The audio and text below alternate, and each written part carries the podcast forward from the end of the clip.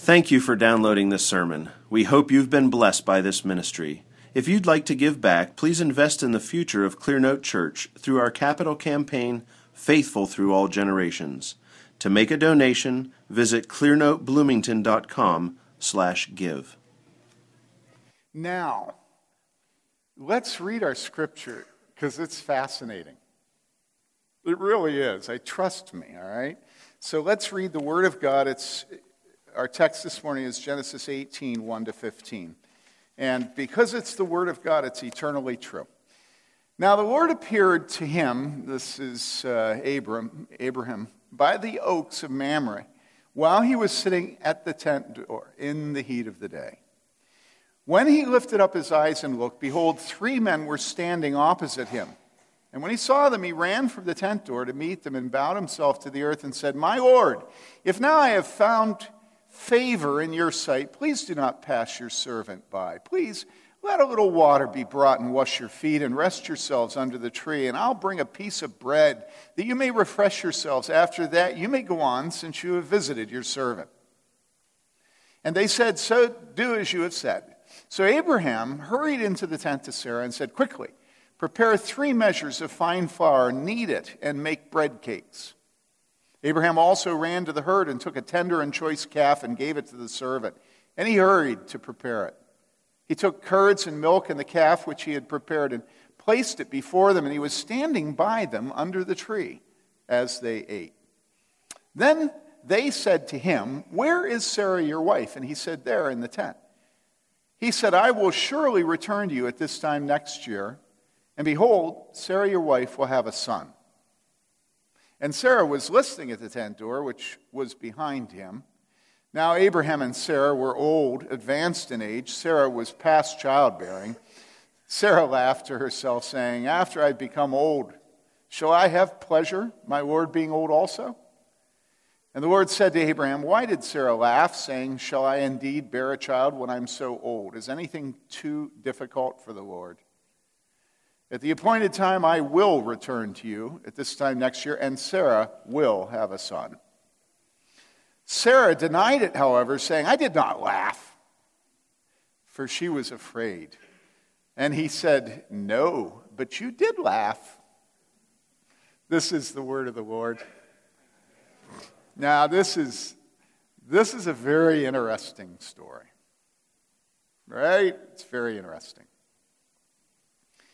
And I had the privilege of looking at what I preached it back in 1984. So I preached this text in 84, same verses. And then I preached it in 93 at ECC. And now I'm preaching it the third time, okay? So reading what I said in 84 and 93 is fascinating because what do you think I said in 84 and 93?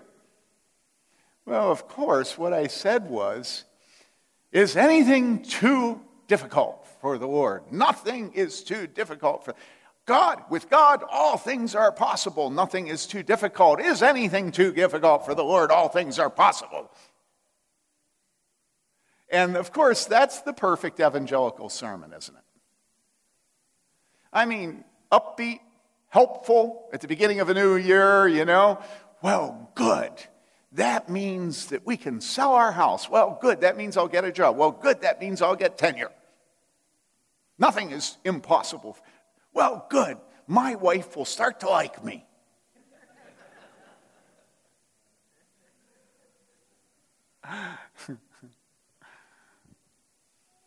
nice upbeat message, right? But this time, I actually read what my fathers before me have said about this text. Now, it's not that I didn't read it before, but I always read modern fathers in the old days. You know, men that sell commentaries and teach at seminaries. But this time I read my spiritual fathers, men that I have now nursed from. And that means this particular week, Calvin and Luther. And I ask you, what do you think Calvin and Luther say about this account? What do you think Calvin and Luther say about this account? Yeah, they do talk about nothing being impossible for God. They do, of course, make the point that God delights in doing things past the time when it's humanly possible. They do make the point that God wants to receive the glory, and so he specializes in impossibilities. They do make the point that nothing is impossible for God because he's the creator of the universe. Would you believe me if I told you that those points are actually secondary to what they teach from this passage? They're not quite a footnote, you know, they're more prominent than down, down, down. They're more prominent than that, but they are almost an afterthought. Nah, they'd, they'd object to that. Now, so, now I've piqued your interest. So, what do you think they talk about on this passage? Now, in the first service, I, I asked everybody to respond, but I'll put you, I, I won't make you to do that. Okay? So, I'll have a dialogue with you, but I'm the only one talking, which is the best kind of dialogue, right?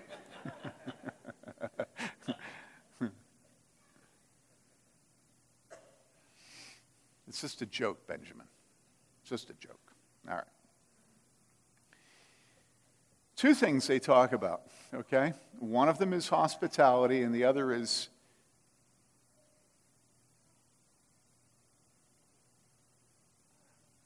the other is Sarah being in the tent.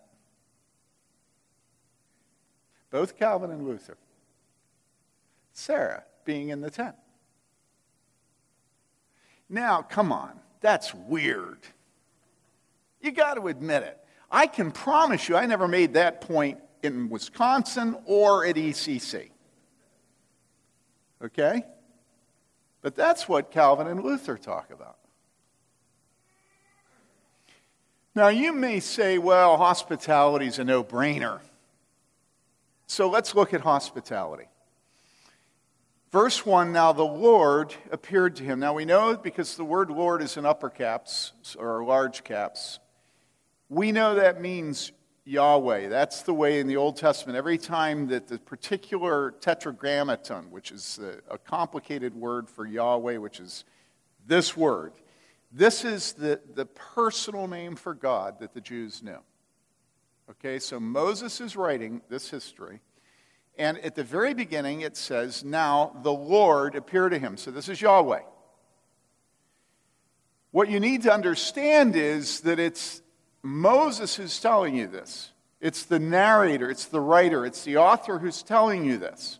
He says, Now the Lord appeared to him by the oaks of Mamre. Abraham did not know it was the Lord.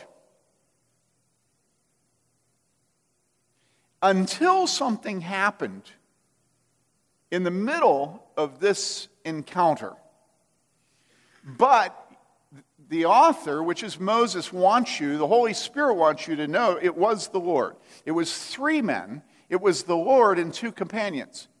We assume those two companions were angels. Now the Lord appeared to him by the oaks of Mamre while he was sitting at the tent door in the heat of the day. So this is hot. It's the East. It's hot, the heat of the day, the middle of the day. And this is the time when you find shade and sit down. You don't keep working, you take a siesta, you're resting. So he's at rest in the heat of the day when, verse 2, he, he lifted up his eyes and looked, behold, three men were standing opposite him. We don't know whether they were walking towards him and, and he just didn't notice it or whether, plump, there they were. But behold, in other words, shocking, three men standing in front of him. And when he saw them, and right here we could, we could stop this and we could say, What would you do if you were having a nice, peaceful rest on your property and all of a sudden three strangers showed up? What would you do? Well, I, I, it, I can't guarantee you but I have a sneaking suspicion that very few of us, and certainly I would not have done what Abraham did. All right? Look, what, look at what Abraham did. Behold, three men were standing. And when he, Abraham, saw them, he sauntered. He sashayed. He walked. He approached. No, he ran.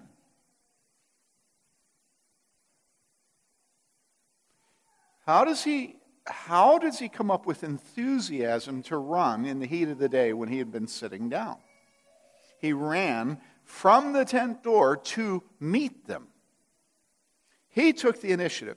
And then he did what? He bowed himself to the ground. Now, listen, guys. Abraham is a titan of industry. He's a master of the universe. In other words, he's extremely wealthy. And he's surrounded by all of the families, all of the servants, all of the cattle. This is the palace. In a Bedouin lifestyle, this is the palace. This is the master of the whole clan. And that man gets up, runs to meet them, and then bows before them.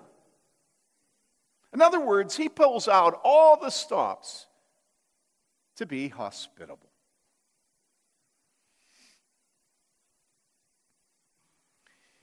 Verse 3 And he said, My Lord. Why would he address them as my Lord? When have you ever addressed a Hispanic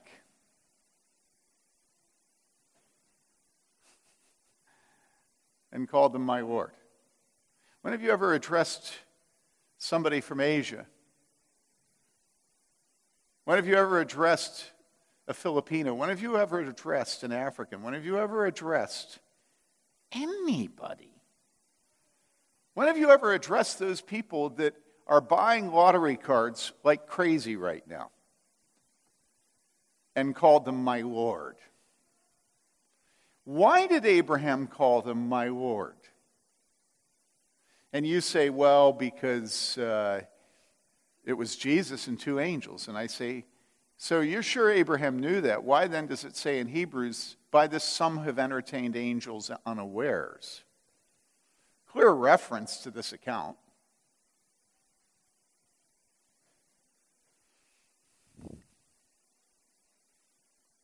My Lord. And then this if now I have found favor in your sight.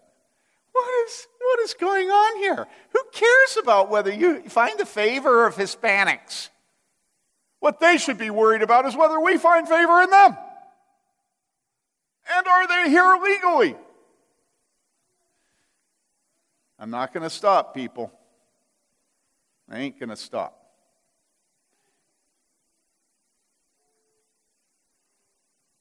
These are strangers. These are sojourners in their midst. These are people who cannot possibly repay Abraham.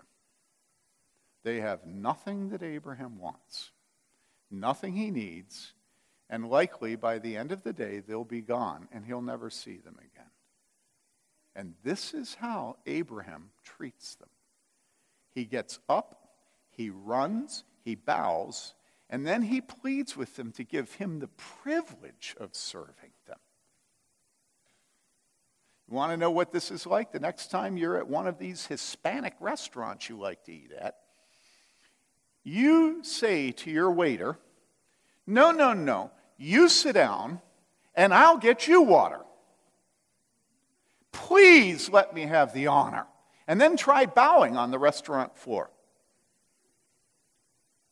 Honestly, honestly, it just begins to communicate what's going on here.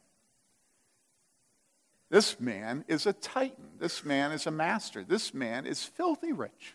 This man is surrounded by hordes of animals and people that belong to him. And he gets up, he runs, he calls them my Lord, he bows, and then he asks them if he can have the privilege, if I have found favor in your sight, please do not pass your servant by. Please let a little water be brought and wash your feet and rest yourselves under the tree. And this is Abraham, the friend of God. Why do you think he's a friend of God? Does it look like Abraham is stingy? Does it look like Abraham is, is trying to figure out whether they have their green card and are serving him lawfully? And you say, Oh, come on, Tim. And I say, Ain't going to stop. I ain't going to stop. You know, as Christians, we never stop coming up with full justifications as to why we don't have to obey God.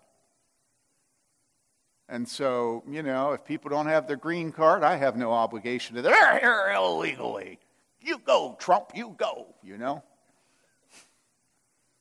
And it's utterly repulsive.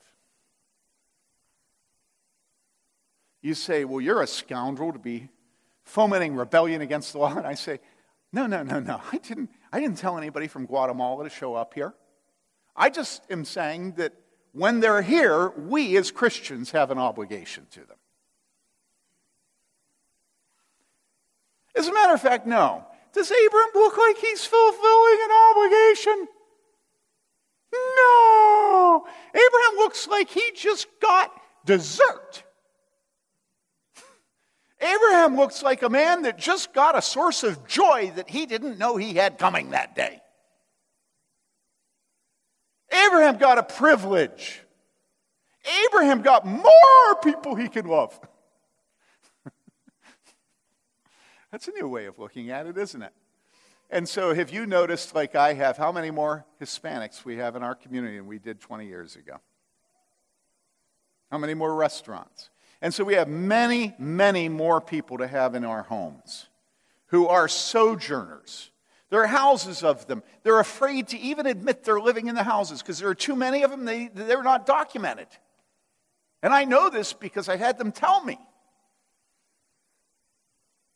And so, what evidence is there to the Hispanics who are undocumented? They haven't come here with lots of money from their parents. What evidence is there to them of the love of Jesus Christ for them in this community? I have a dream. I have a dream that one day, my dream is that one day this will be a Hispanic church. I've had that dream for many, many years. I haven't a clue how to fulfill that dream. But I'm absolutely confident there are people here who know how to do it. What good are you if you don't force this church to live like Abraham? Okay? Maybe my job is just to be the one that says the obvious. That's fine. I'm willing to do it. I specialize in that. But what about you? Don't you know how to make this place a home for Hispanics who are undocumented? And could there be anything that is more pleasing to God than for us to have people in this church who can never contribute to the budget because they send all their money back to their family. I have been asking for years that we would do the one thing that would make absolutely certain that the Hispanics would love us. You know what it is? A soccer field. You know, shouldn't there be one soccer field in Bloomington that the Hispanics can play on day and night whenever they want to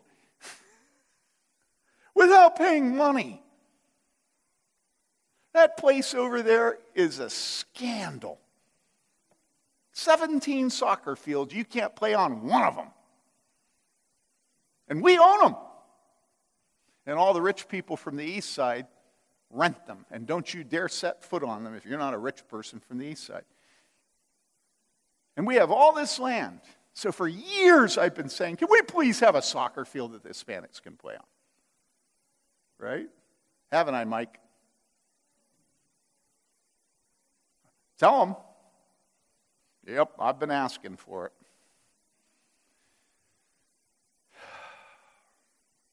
We look at Abraham responding to these sojourners in his midst. He didn't know who they were. They could not give anything to him. He could only give to them. He ran to them. He called them my Lord.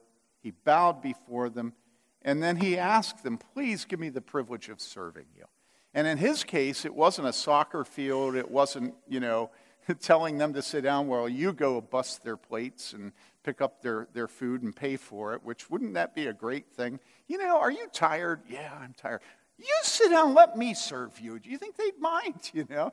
If any of you do it, tell the story or wear a GoPro while you do it, okay? And if you don't like my illustrations, you come up with ones on your own. You're creative, you know? Have a free day at the optometry clinic just for undocumented Hispanics. You know? Adam, tell them that, you know, you know, you could, you could tell them that you'll give them free investment advice. That's a joke. right now, get in the stock market. It's low. you know? You could say that you're going to write a special piece of music that will be played at the symphony in dedication to their mother. It's brilliant. Okay. And so Abraham says what? He says, My Lord, if now I have found favor in your sight, please do not pass your servant by. Please let a little water be brought and wash your feet and rest yourself under the tree. Do you notice the diminutive term there? A little. A little water. Why does Abraham say a little? A little water. Well, keep reading. And then he says this And I will bring what? Another diminutive. A piece of bread. Why does Abraham say a little water and a piece of bread? Now, we've read it, and so you know that Abraham is lying. He has no intention of bringing a little water, he has no intention of being a piece of bread, right? You know that. You know why? Because Abraham is not just a good host in that he's solicitous, he's, he's, he's exuberant, he's, he's fast, He's humble, he pleads, but also he what?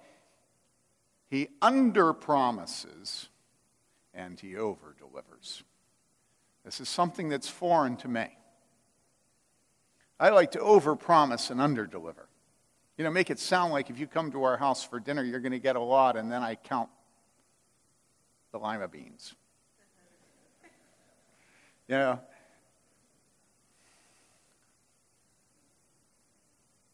This man is sweet.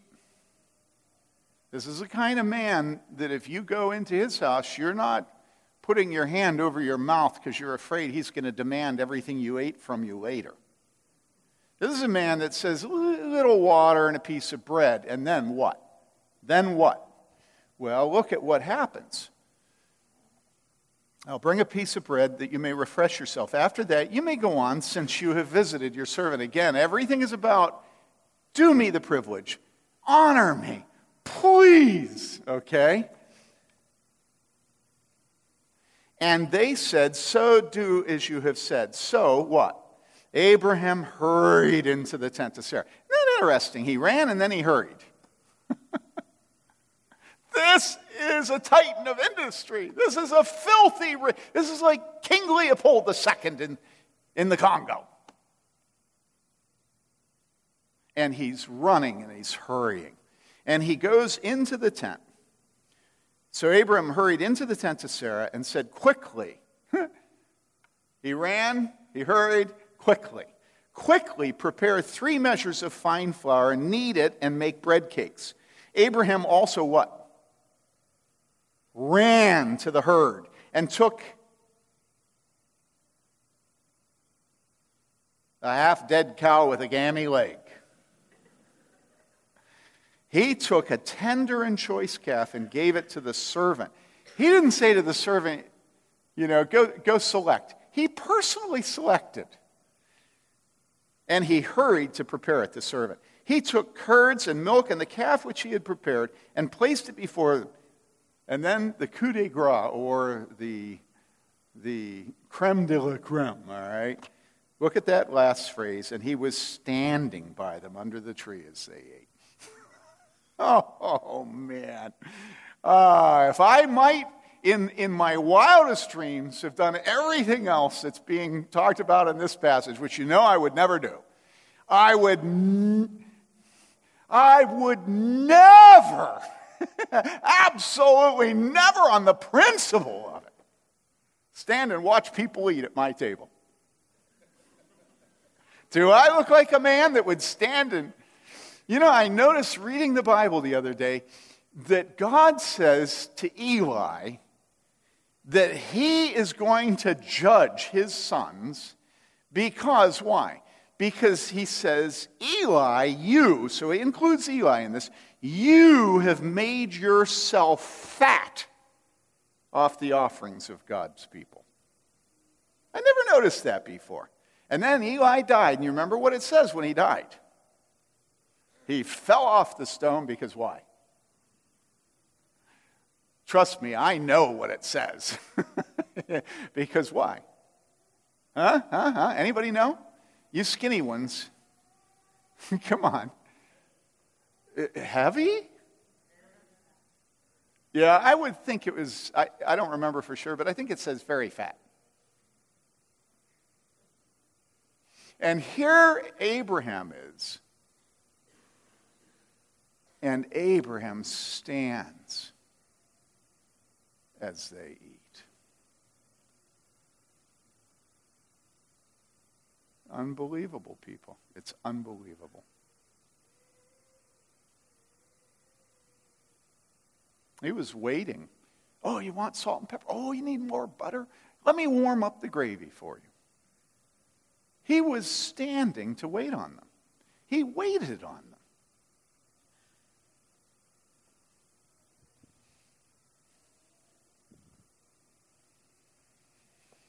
It really is unbelievable.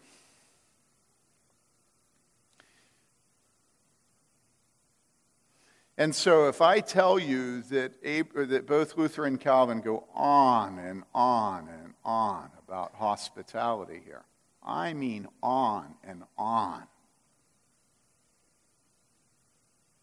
And now we've looked at it, it kind of does make sense, doesn't it?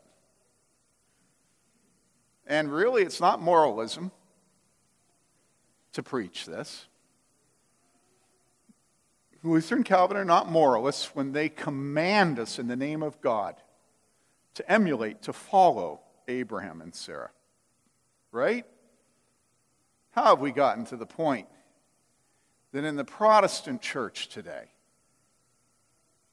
we have produced seminaries that actually train young men preparing for the ministry to never do what Calvin and Luther both do, which is to say, be hospitable from this text. But not just hospitable. Remember, I told you the second one? and this one's the real howler. I mean, if Tim Bayly were to turn this account into an opportunity to call women to be keepers at home, everybody would yawn. Say, there he goes again. you know, he's always talking about families and husbandry and motherhood and wifehood and and the house and submission and love and all that kind of crud. And so, if I were to preach on this and say, this has application to marriage and specifically to what it means to be a godly woman, you'd all go, oh, please. I mean, really? Does this have guy have any? I mean, has he ever? I mean,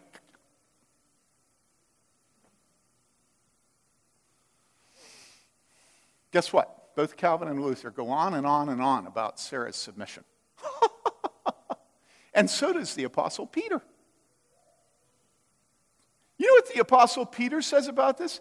The Apostle Peter points out, well, you, let me read it to you, okay? The Apostle Peter says, For in this way, in former times, and boy, if that was true in his day, that's really true today. For in this way, in former, former, former, former times, I mean, we're talking really former now, right? For in this way, in former times, the holy women also who hoped in God used to adorn themselves. Oh, yeah, we believe in adorning ourselves, don't we? That's what the mirror is for, right?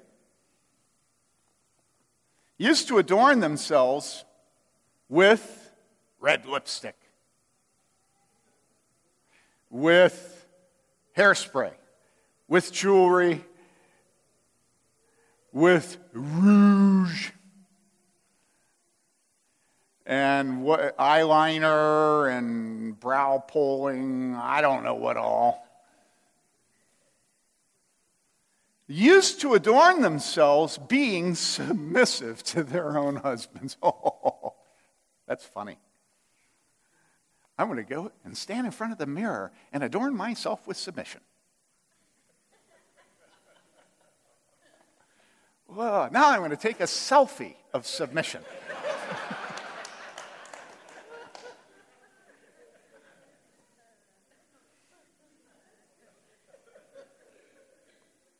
Being submissive to their own husbands, just as, so now this isn't the example of that, just as Sarah obeyed Abraham, calling him Lord.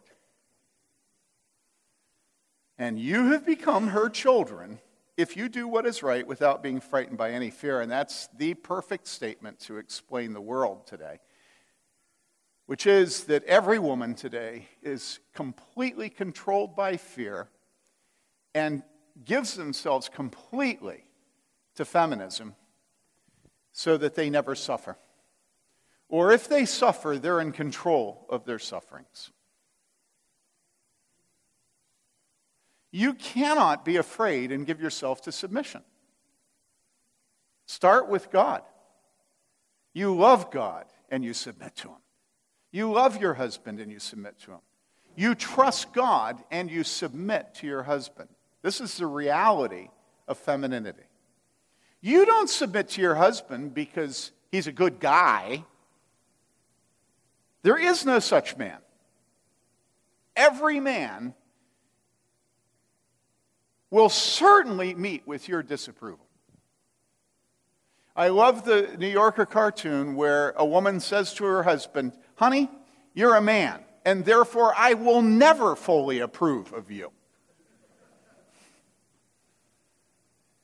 It's God speaking to women here. And he lifts up Sarah as an example and says, You want to be a daughter of Sarah? He says, Then you adorn yourself, being submissive to your own husband, just as Sarah obeyed Abraham, calling him Lord, and you become her children. And I wonder, is there any woman here who wants to be a child of Sarah? I mean, honestly. You know, do you know the feminists they actually stole that phrase for one of their publications in the evangelical world Daughters of Sarah. It's like, you know, Stalin's The Big Lie. You know, it's, well, anyhow. You have become her children if you do what is right without being frightened by any fear. And so here we see both Calvin and Luther going on and on and on about the fact that Sarah is in her tent. Listen, it was so bad that I just cringed reading page after page. I, I just thought, this is insane. This is true. I thought it was absolutely insane what they were writing. Luther, it was like, oh no. And then I reminded myself that Luther absolutely adored his wife, Katie. He adored her. He would write other leaders and he would say, My master, Katie. Does that sound like a man with a bad marriage? And you know, one of the stories about Luther is he comes down one morning, Katie's in black. He says, Sweetheart, did somebody die? She said, Yeah, God. And he'd say, God, you're blaspheming, woman. And she said, Well, the way you've been moping around, I figured he must have died, so I put on black. Does that sound like a guy with a bad marriage? And he goes on and on and on and on, talking about the fact that Sarah was in her tent. And so does Calvin. now, let me ask you the question are they crazy? Or are we crazy? Which is it? And I'll tell you, every single time my money is on dead men and their wives. Every single time my money is on my fathers and mothers. It's never on me. If I ever write a book about sexuality, it, it, it's going to be titled something like I Invented It. But I look at those men, and then I look at Scripture through their eyes, out of my culture, out of my snobbery and conceit. And all of a sudden, my heart is quickened.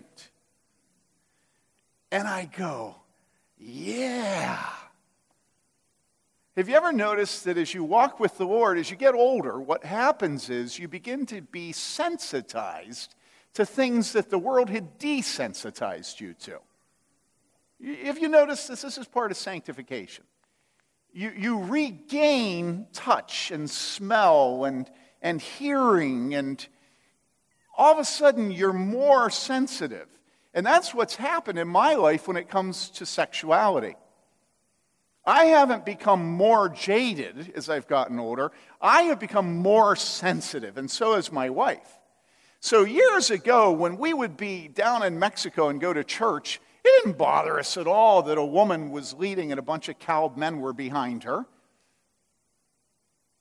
Especially if she was good looking. But now we go down and, and, and you just cringe. Why? Because women should never be in front of a congregation leading music? No, I didn't say that. What I said was a woman up front and a bunch of cowed men behind her. You know what the word cowed means? Women, men who know their place is under women, men who live to please their wives, to please I was, Mary Lee and I were down there recently, and at the beginning of the service, they had actual man leading this time. It was wonderful. Baptist, or no, it was Presbyterian church. And, and so I went to one of the elders at, at a break in the service, and I said, I want to tell you, I'm so grateful to be led by men in the worship this morning. It's such an encouragement to me. And immediately he started browbeating me about how they have a woman who's the pastor of worship and she's such an excellent woman and she could be a pastor and on and on and on. And, and I'm thinking, I'm not looking to pick a fight. I was trying to thank you. Do you really have to? And so I looked at him and I said, Why do you always do this? And He says, Why do we always do what? He spoke very good English. And I said, Why do you always mimic the United States? Why do you want to be American, North American? Why, why do you want to be like us, like me? Why don't you be yourselves? Oh, this has nothing to do with the United States. I said, Oh, yeah, it does. This is our main export is feminism. This is what we export. This is what our missionaries preach. and so Mary Lee and I have gotten to the point in our life where we have regained sensitivity that we were damned determined to kill when we were young people. Mary Lee started the Women's Center at Westmont College. Did you know that? she had a pierced nose at the time, you know, and I had long hair, you know. It was like really cool. It's just so disgusting. And so we read this, and then we read Calvin and Luther, and we know we have to make a choice. Either the Holy Spirit meant to say something about Sarah here, here, when he said she was in the tent, she was waiting for her husband's. And when I wrote my manuscript, all this stuff is in here, I just don't use it. When I wrote my manuscript, every time I talked about what he said to his wife, I cringed because I didn't want to write what I knew I had to write. What I wanted to write was when Abraham went in and requested. I didn't want to write instructed, and I certainly didn't want to write commanded. And then you read Calvin, and Calvin goes on and on about how you see here, Abraham has a well ordered home. That's what he says. And then he says, which was the fruit of much, are you ready for this? Discipline. Discipline, that's the word he uses. and you go, wait a second. Wait, wait, wait. Wait, wait, wait. Are you saying that Abraham disciplined his wife? And I say, well, he doesn't actually say Abraham disciplined his wife. What he talks about is that the home and the household are well ordered, and it's the fruit of discipline. And you go, well, I don't believe in disciplining servants, and I don't believe in disciplining wives, so who on earth was being disciplined? Must have been that Sarah was disciplining Abraham. Calvin was such, a, such an idiot. He was so godless. He was so insensitive to women. Calvin was Calvin had a one-track mind.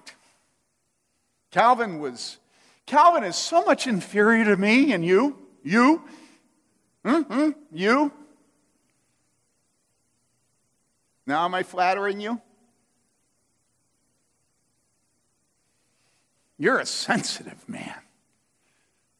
Your wife knows what a servant leader you are, and she tells every other homeschooling mom. You know what else Calvin says here? This is true.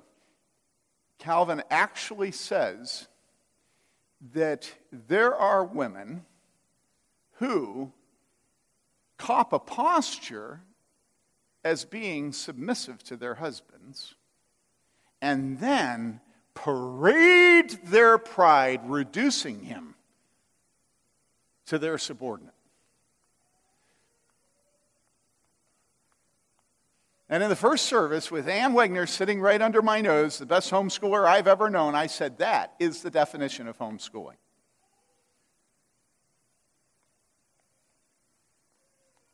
Where we, we just talk on and on about what a glorious husband we have. What a great leader. How godly he is. That he's my patriarch. We tell our children what a privilege they have to be under that man. And then we rule him with an iron fist. He doesn't open his mouth at church, he just sits there and smiles while his wife brags about him. You know, we've had women like this in this church. It's exactly the way Calvin describes it. And guess what? They're not here any longer. You understand this. You understand it. They are liars. They are liars. And it is not in their interest, the interest of their husband, the interest of their children, the interest of the glory of God, the interest of the witness of the gospel, the interest of the health of this church to go along with the lies of women who rule their husbands through their pride while they claim they're submissive. Do you understand this? When Abraham went to the tent, he found his wife at home. Titus says older women teach younger women to be submissive, a number of things, and then to be keepers at home, to be domestic.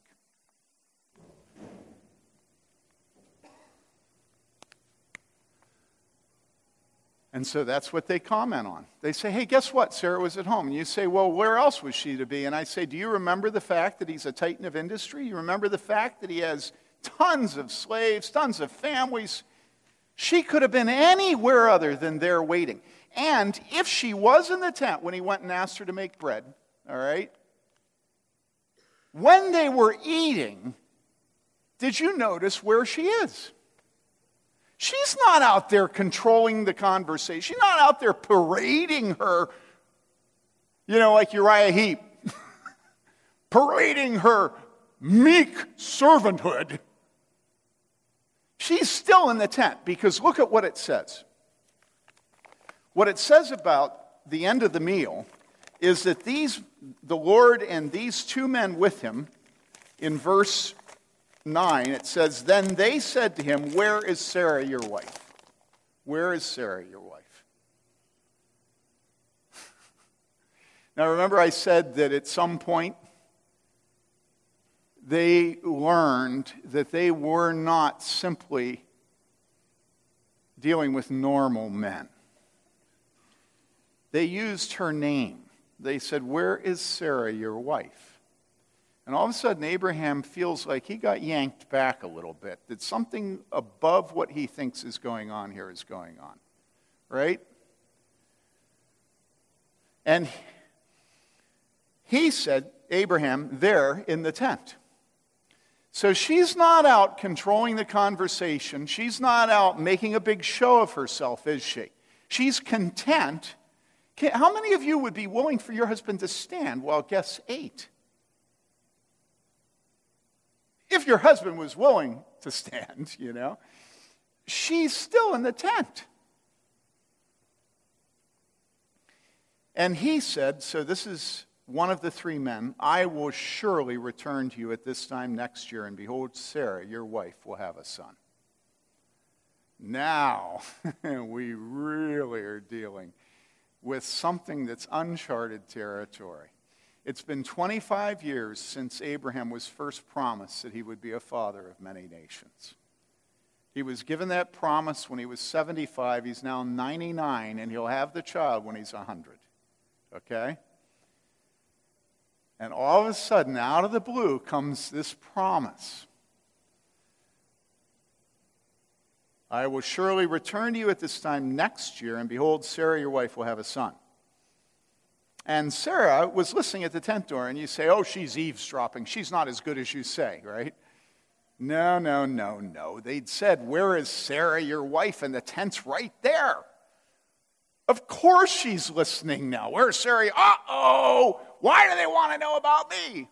I'm behind the tent. So, of course, Sarah's there at the door of the tent listening. Now, Abraham and Sarah were old, advanced in age. Sarah was past childbearing, menopause. She was long past the ability to conceive. Sarah laughed to herself, saying, After I have become old, shall I have pleasure? My Lord being old also. You, you go, pleasure?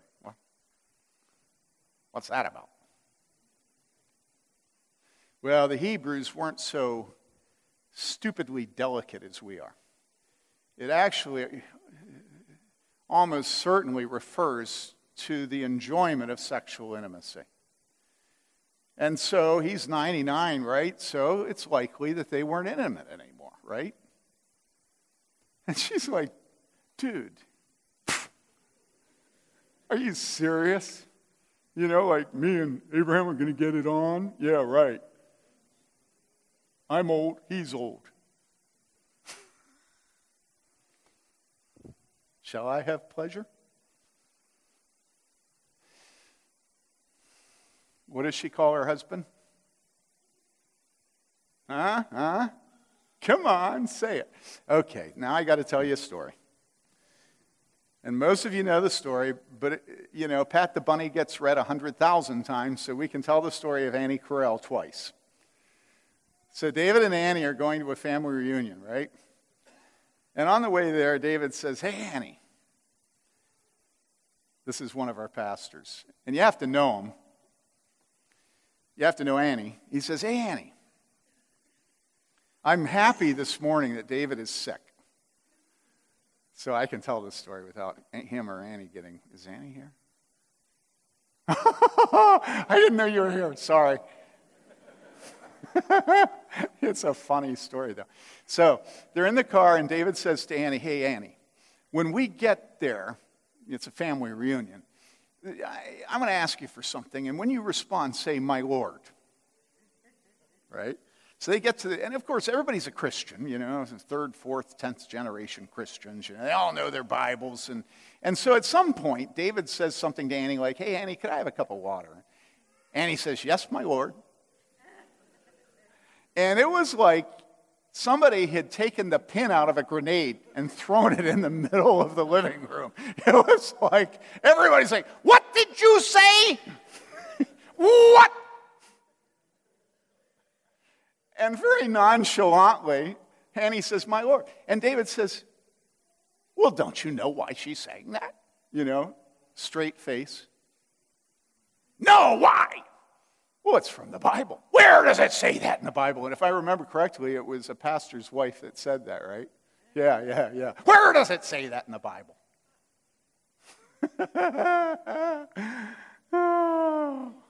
it says it here, and then it says it again in 1 Peter.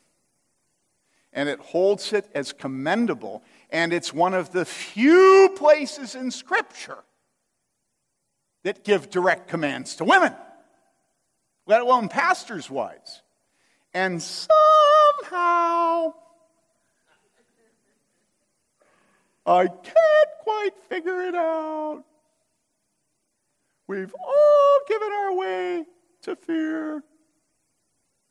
And none of us know that scripture passage. And none of us would ever think to preach on being committed to the home from being in her tent. And we think we're so rich. And we're so, so poor.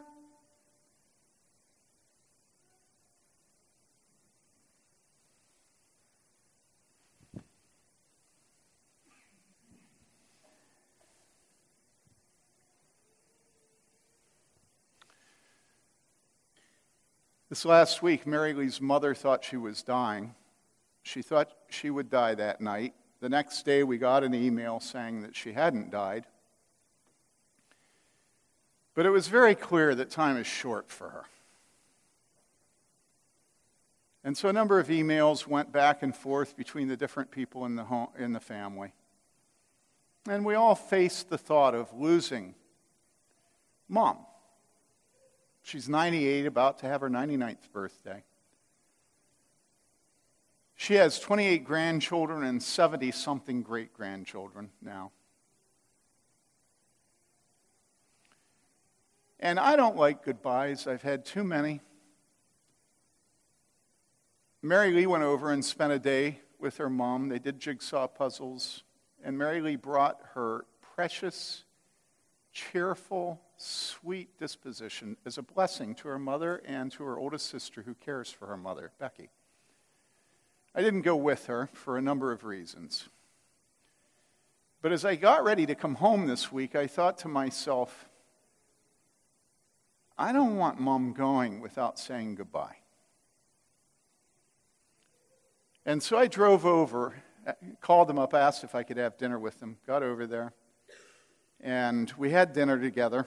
And then after dinner, we went back to their apartment. She lives in a, in a place where they get, go to a dining hall every day. And we got back to the apartment. And who knows, she might live another 10 years. Her mother in law, her stepmother, I should say, lived until she was like 103. But not the same genetics. But mom seems to be doing very well physically and sharp as a tack mentally. She'll whoop you at Scrabble, any of you. But, but knowing I might not see her again I wanted to say some things to her, and I want you to know what I said to her. Because it just fits perfectly into the issue of hospitality and the issue of Sarah and Abram. I said to her, Mom, you remember back when I was a young man and some of, the, some of my sins. And so we told the story of some of my sins and some of her daughter's sins, and they're real sins. Kind of sins you've committed. And then I transitioned into what I wanted to say to mom by talking about her daughter, Mary Lee. And I said to her, I said, I can't conceive of what my life would have been like without Mary Lee. And I began to talk about her good traits. I talked about how uncomplicated she is. That she just hits the ground running. And she's cheerful. And man, is that yin to my. I, I don't want to dignify it with yang. I mean, I needed a cheerful woman because I'm not cheerful. I mean, sometimes I am if you feed me. And then I talked about how Mary Lee just serves and serves and serves and serves and serves and just constantly works. And she's always been this way. I had a boss tell me once that, that the church was upset with me, and I could not continue to work as a custodian of this large church unless my wife no longer cut the grass of the church. And I said, Why? What's the issue? And he said, Well, when she cuts the grass, she has Heather on her back in a backpack. And they're worried that a stone will ricochet off the building and hit Heather. And that was my wife. Out there with a baby on her back cutting the grass. The day she gave birth to Heather, you know, we were cleaning a house. And while she's in labor, she sends me to Kmart to get some diapers. And I got back and, and it was her first baby. How many of you women have had her at your births? It's just precious. She goes to bed at night, leaves the phone on. You know, and we've gotten to the point where when it buzzes, we get facial tics, you know. We hope it's a quick one.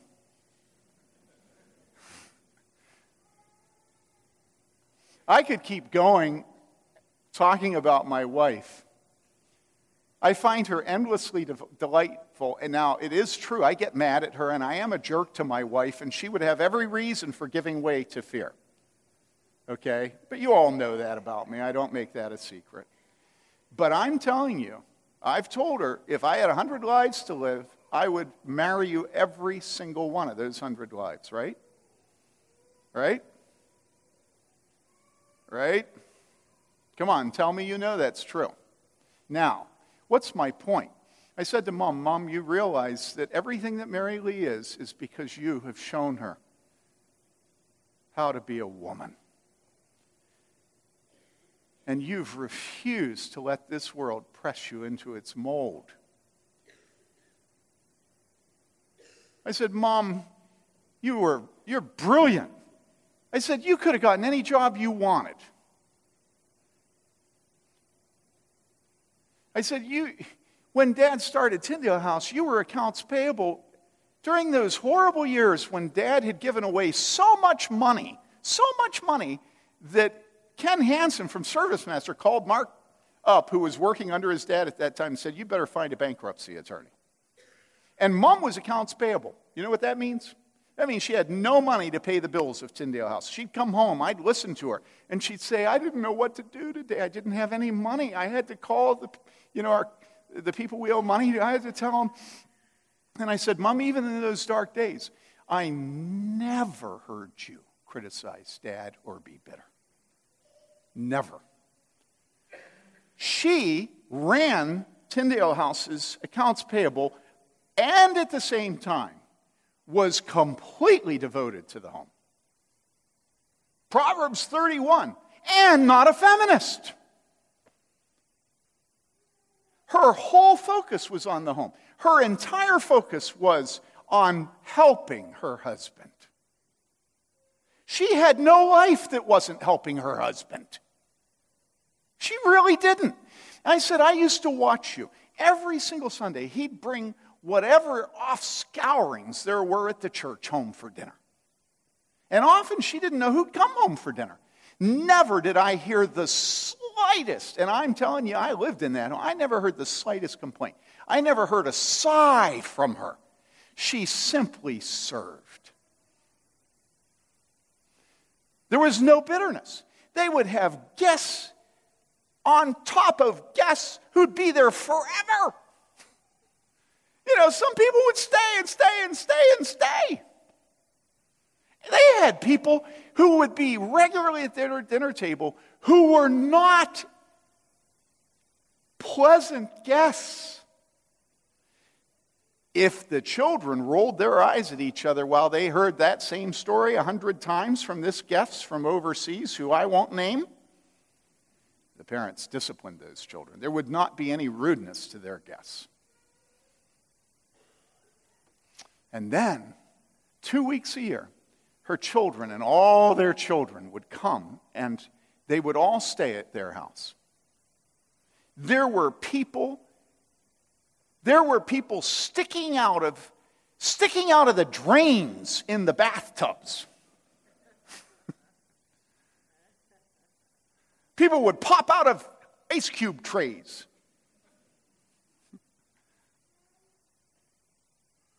It, it was incredible how many people were in that. And that woman got up in the morning and she worked and she worked and she worked and she worked and she worked until she went to bed at night. There was never the slightest complaint. And then when we all left, she did sheets and, and pillowcases and towels, and it went on and on and on and on and on. There was never a day that she was not from morning until night serving us. I said to mom, and of course by now I was crying. I said, Mom, you have been one of the greatest joys of my life. Watching you, I said, it's given me strength to fight feminism. I said, I don't fight feminism because I want to protect my perquisites. It's a joke. I'm going to have the perquisites I have because of who I am. I fight it because I said, I will be danged if I'm going to allow people to diss you. I won't have it. And I won't have them dissing your daughters. I will not allow men to denigrate women that are godly like you. I will not allow it.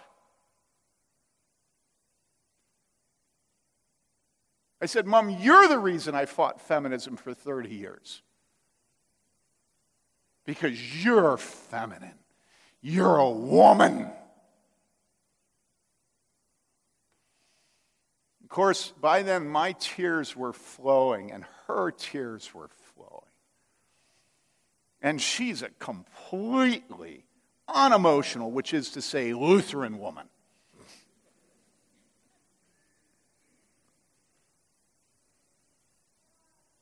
And I want you to know the tears flowed because I want you to know this is not an intellectual thing. This is an emotional thing. This is a love thing.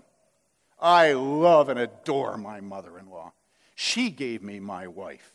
She gave you your pastor's wife. God bless her. I will rise and call her blessed until I die. Okay?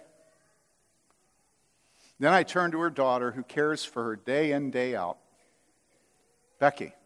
And Becky is as unobtrusive as you'll ever find in a woman. And I said, Becky, I know I have not mentioned you here, but I want you to know the whole time I've been talking to mom, I've been thinking about Becky. I said, Becky, you are exactly like your mother. And it's so precious to us. We thank you all the time that now that mom needs somebody, here you are, her daughter, and you're giving your life to her. It's so precious.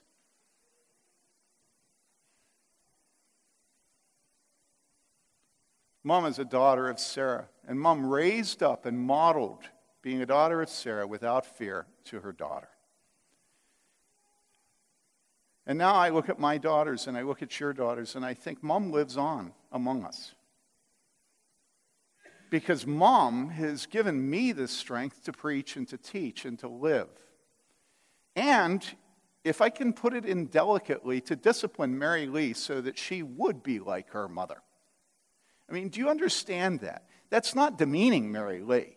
How on earth, I was saying to a young man in our church a, a couple weeks ago, how on earth do you think you're going to get a wife who is feminine unless you work to make her feminine? You think women are given to us as wives feminine? Not so much.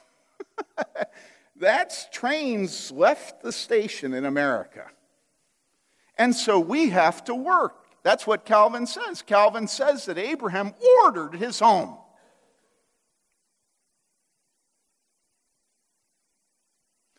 Now, if you think that that means that the discipline flows from husband to wife and not from wife to husband,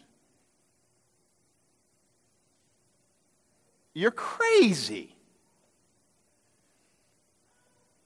You work with your wife so that she disciplines you. What a pathetic little man is the guy whose wife never disciplines him. He's not a man.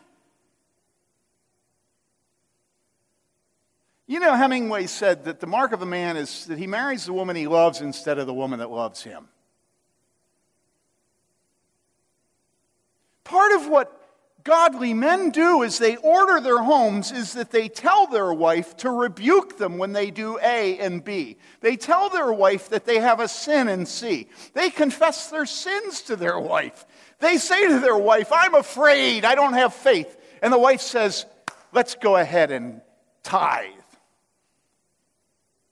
Okay, but help me next month. You know, let's go ahead and get rid of the, the, the cable but I'll ask for it back next week. I mean, I don't know what it is in your life, but don't, please, don't judge me because I talk about a husband ordering his home and use the word discipline like Calvin did. Okay? The discipline in the godly home flows from wives to husband, and it flows from children to parents. You know this.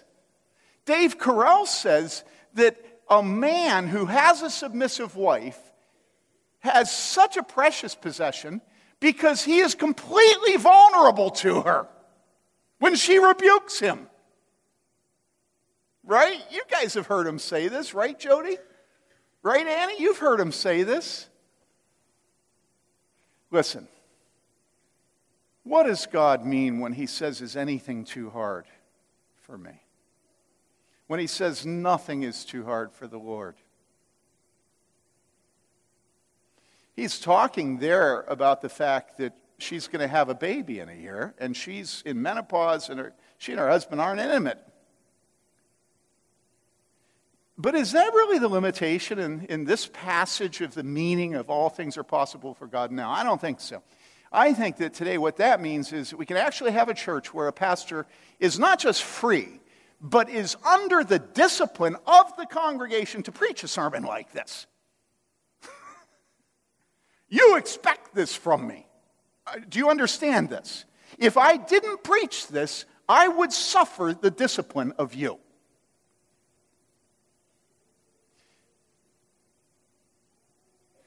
Where we have a church that's filled with women like this. I, I, in the first service, I was talking about being over in Africa and staying in Terry Wagner's house for, I don't know, two weeks and how I told David and Terry what a blessing it was to be in Terry's home in Africa. Because everything Terry did was aimed at blessing the people in her home, including me. And the thing I particularly noted about Terry is that Terry was never willing to simply give you food efficiently. Terry wanted to make a celebration out of it. If Terry if there is such a thing as a beautification campaign, the name is Terry Wagner. Beauty is critically important to Terry Wagner. And so she not just fed us, but she fed us food that was delightful, and she put a smile on her face, and, and she was happy, and then she made it beautiful. And we could go around and we could talk about person after person in this congregation who is a woman, and she's drop dead gorgeous to us men. Why? It's not her lipstick, it's not a rouge. What is it? She adorns herself with submission. And let me tell you, if you want to turn on a man, adorn yourself with submission. A man has no defenses against a wife who's submissive. None.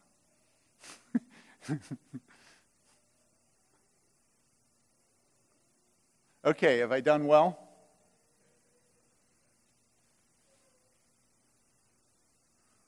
Huh? Rachel? Okay. Yeah. I love you, women. I know that what I've said at the end opens me up to the charge that I'm flattering you. And cynical people can find sin behind every action. But listen, those of you who are permanently a part of this congregation, you know it is true what I've said about the women of this church. You know it's true. They are adorned. And they are drop dead gorgeous.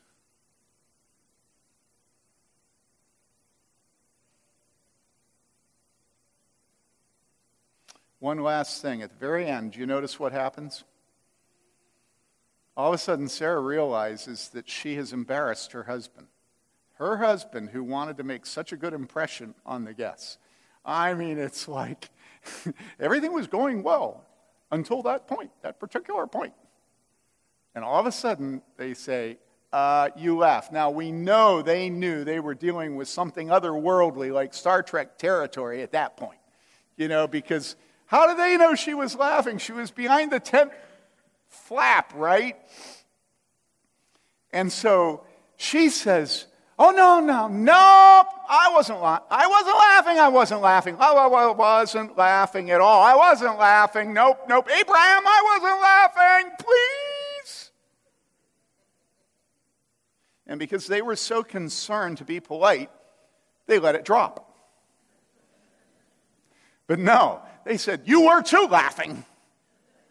You know, this is how to ingratiate yourself with your host and hostess both at the same time, which is to call her out for laughing, and then when she denies it, to call her out for lying about her laughing. Right? Do you know what Calvin and Luther say about that? It's quite interesting. Luther says, You ready for this? Luther says, Ain't she cute? That's what he says. Little, little, little gray lie, ain't she cute? Now, he doesn't say cute. All right, that's my way of saying what he says. But what he basically says is this was a sin, but it was an entirely understandable sin from weakness. She desired to not dishonor her husband. And so the rebuke is minor. What was the rebuke? It was, You did too lie. There is a rebuke. But then both he and Calvin point out what? Well, come on, think. What do they point out? They point out that when Zacharias was told that his wife, who also was old, was going to have a baby, and he didn't believe it, what happened to him?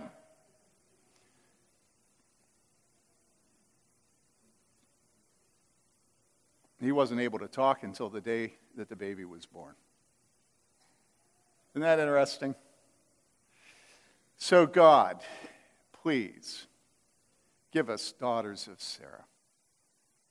Give Bloomington liberal Christians from Clearnote Church. The most clear application of this actually is not to Hispanics, the most clear application is to international students. There should never be an international student, especially one who comes to church here, who every person here knows how to pronounce their real name and would give anything to have them in their home and would stand by waiting to serve them. Right? We can set all my stuff about illegal burp, burp, burp, just set that over here.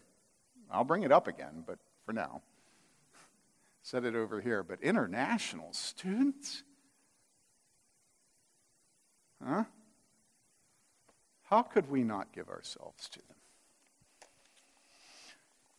I lied. I said one last thing, but there's two. I wanted to read to you, um, finally, this from Calvin. Calvin says this he says, Therefore, the great number of inns are evidence of our depravity.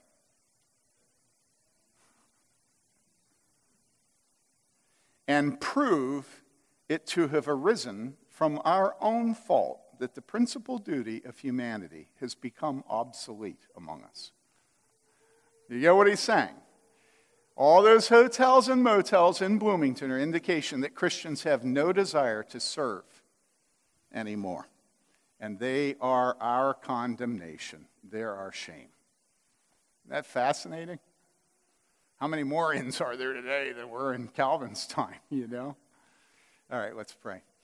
Father, we thank you for this wonderful account of the hospitality and the sweet spirit in that home of Abraham and Sarah. Father, I thank you for Mom Taylor, for my mom and dad who were the same, for all the women here who devote themselves to their homes. And Father, we pray that you will raise up daughters of Sarah from our mothers, that there will be a sweet, sweet spirit that pervades our homes and that spreads to the guests, and that you will make us creative in being able to come up with guests to serve. Pray in Jesus' name, amen.